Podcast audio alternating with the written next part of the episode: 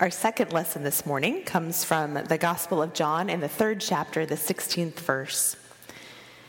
For God so loved the world that he gave his only Son, so that everyone who believes in him may not perish, but have eternal life. This is the word of the Lord. Thanks be to God. So I'm up here this morning. Uh, I'm not quite as tall as Derek, and so I'm trying things out up here this morning so I can see all of you and you can see me, just so you know. Will you join me in prayer? Loving God, silence all of our hearts and our minds that we might hear you speaking a word to us. Clear everything else away, that we might know that it is you. We pray all of this in Jesus' name. Amen. Well, for any younger listeners who might still be in the room, I have three things for you all to be listening for. The first, what makes Mrs. Rogers great? The second, how many times do I say justice or injustice? And the third is that I would love to see a picture or hear about what you think the kingdom of God might look like. So, three things for our younger listeners. Well, this August, my son, my older son, started first grade at Boulevard Elementary School in Cleveland Heights. I'm on drop off duty in the morning, and so most days I walk back to my car after the bell has rung with tears in my eyes. Don't worry, they're happy tears. You might call me a sap, and you would totally be right. Because I so often have tears in my eyes about the beauty of the world. See, every morning, as children flock to school, Mrs. Rogers, a secretary and lunch supervisor, and the one in charge of handing out tardy slips, is standing at the front door. She greets every child she sees by name. Every child by name. And it's not just that. She asks how their weekends were. She notices when children are back from having been homesick and welcomes them. She asks about how their mom or their older brother might be doing. If it looks like a child is having a bad day, she'll go and talk quietly with that child and lets them know that someone sees them and hopes that their day can turn around. She invites each kid to go and get breakfast. Free breakfast and free lunch are provided for every student who wants or needs it at Boulevard, and so she always makes the invitation. She also sometimes blows her whistle to get the attention of kids who are acting out of turn. But even then, you can tell that she's blowing that whistle out of love and not out of anger.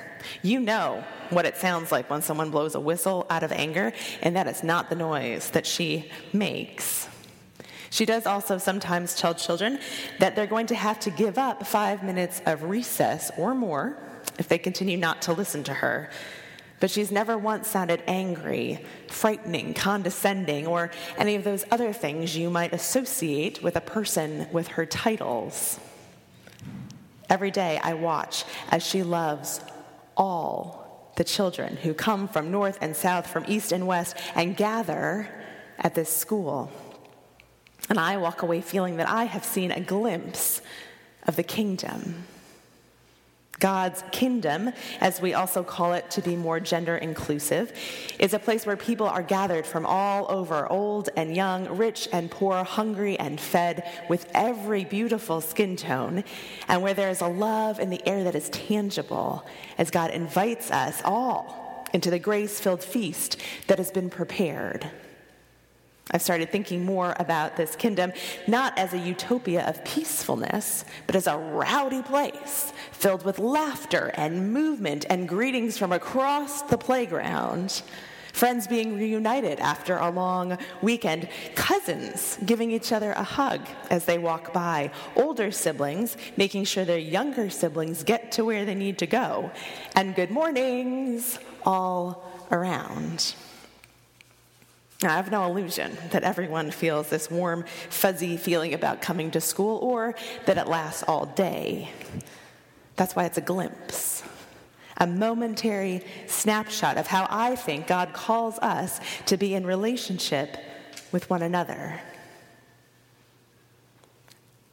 Today we're starting a five week series on faith and politics. And over these next few weeks, we'll be looking at what it means to be a person of faith and interact with the world. A world that is full of divisiveness, need, competing interests, and struggle. A world that's full of beauty and in which Jesus calls us to live in in a way that we are united through him. This is no small task. In fact, I would argue that most sermons ever preached have the possibility of engaging this topic. I say that because as Christians, we are called to live a holistic life. We often fall into this trap of thinking that our relationship to God, Jesus, and the Holy Spirit is one of a quieter reflection and introspection. We tend to think of faith consciously or subconsciously as a thing we do by ourselves, or at church, or maybe in the world, but definitely with other church people. It's personal. And then when we think of ourselves professionally, or as we think about our civic duties or our persona in the world, that often ends up feeling like a very different part of us. As though we're different people depending on the moment, the place, the topic, rather than being one whole person who is involved in different aspects of the world and has a particular worldview and frame of reference created by all the experiences and beliefs that we hold. As I reflect on this, I want to voice that this is not the way people in all cultures experience themselves. I'm speaking as a white Protestant person in this country who's a part of a white culture which has conditioned much of how everyone in this country learns to relate with one another. People like me can unknowingly have this sense that we don't need to mix these aspects of our lives together, or we've been taught explicitly not to. It's not the right thing to do to talk about Jesus outside of the church or to talk about politics at the dining room table. And so, while not everyone in the room this morning falls into this dichotomous trap, I think it's still a good one to notice and to think about collectively. Because we can't help transform the world if we don't get to talking. And we can only transform the world if we listen to each other and learn from one another. My goal this morning is to set up a communal framework for this series and more broadly for our everyday lives well beyond this five week series a framework that grounds us in thinking of ourselves holistically and with the goal of living in a way that answers Jesus' call to live in God's kingdom here on earth. So we turn first to the prophet Jeremiah to help us think more deeply about this. Jeremiah lived through some of the most overwhelming and disastrous events of the kingdom of Judah's history. He was witness to Assyrian control and decline. He was witness to a brief period of hope for recovery and then to oppressive Babylonian control. The events he witnessed in the time period that he lived through had deep and devastating effects on both the political as well as religious and spiritual nature of the people. In this section of the book, Jeremiah is directly addressing kings those who have the most power and decision making capabilities. As scholar Patrick Miller says, Jeremiah's view of kingship here assumes and builds upon the responsibility of the king for the maintenance of justice and order in a community, a responsibility that often seemed to get lost in the shuffle of military endeavors, political maneuverings, and economic aggrandizement. The verses that we read this morning reiterate Jeremiah's demanding of the king to not let these other things get in the way, but to carry out the justice which is needed. Miller goes on to say that Jeremiah provides a threat of judgment and a word of warning to the kings not to be agents of oppression against the marginal, the powerless, the poor of the land. The problem is not simply inactivity, lassitude before rampant injustice, but the complicity of the king in deeds of injustice and violence. But, friends, Jeremiah isn't just talking to the king here. We heard him. He says, Hear the word of Lo- the Lord, O King of Judah, sitting on the throne of David, you and your servants and your people who enter these gates. Everyone who goes in and out of the palace, everyone who is a part of the royal entourage of the court is being addressed in this warning. All the leaders, all the rulers of any system are being called to the carpet on this one. Jeremiah's word from God is that justice has to do with the way a person or a system treats those who are on the margins, those who are weak or poor or other.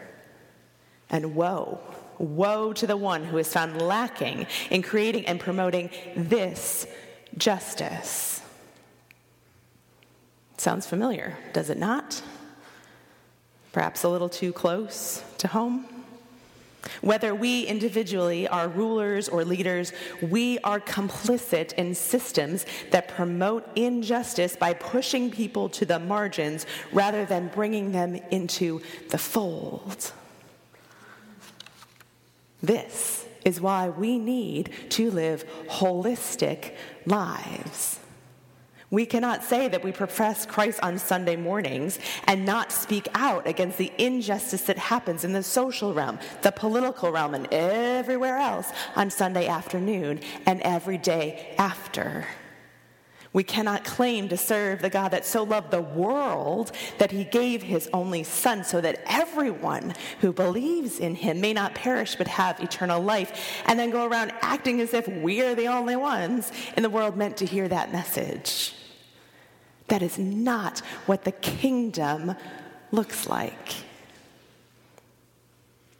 In God's frame of reference, there is no separation between the social and the spiritual. Jeremiah makes clear that to follow God, which is what we're all trying to do, right? That's why I came this morning. To follow God means to respond to the world in ways that maintain justice for those who have been neglected, shamed, oppressed, squashed. To do that, to participate in systems of justice, means that we have to talk about all the issues that are before us and to figure out together how to move forward in faith and justness. That's not just the job of the politicians we elect, that's our job too. The sermon series is not about me or Pastor Derek telling you who to vote for. That is not going to happen. And it's not about trying to manufacture a kumbaya moment where we suddenly realize we're all the same and there's no conflict among us because we all follow Jesus. That's not realistic. This series is to remind us all of the ways God calls us into being, and that every decision we make, every vote we cast, every conversation we have or are too embarrassed to have can bring us another step closer to God's kingdom here on earth. Or it can push us further from the vision. We cannot separate social and spiritual because the God who made us in God's image doesn't do that. God sent prophets to speak God's word to people who needed to hear that God cared and continues to care about justice, about the alien, the orphan, and the widow. God so loved the world that God took on flesh and lived among us in the person of Jesus Christ. Jesus, who preached good news to the poor, release to the captives, recovery of sight to the blind, and let the oppressed go free, and also taught us how to pray. Oh, yeah, and he also, you know, turned over the tables in the temple of the tax collectors in a kind of a big scene. So, no separation of social and spiritual there. What I'm proposing here, that we each figure out how to join our social and spiritual sides into one unified whole, isn't easy. And I'm not going to pretend that it is. And I'm not going to pretend it's easy to figure out how to talk to each other about any number of issues, especially with people we know are coming from a different frame of reference, or a different age, or a different political party, or different social strata. If I had a formula for how to do that, I could write a book and go on the talk show circuit and make millions. But that is clearly not what I am in for.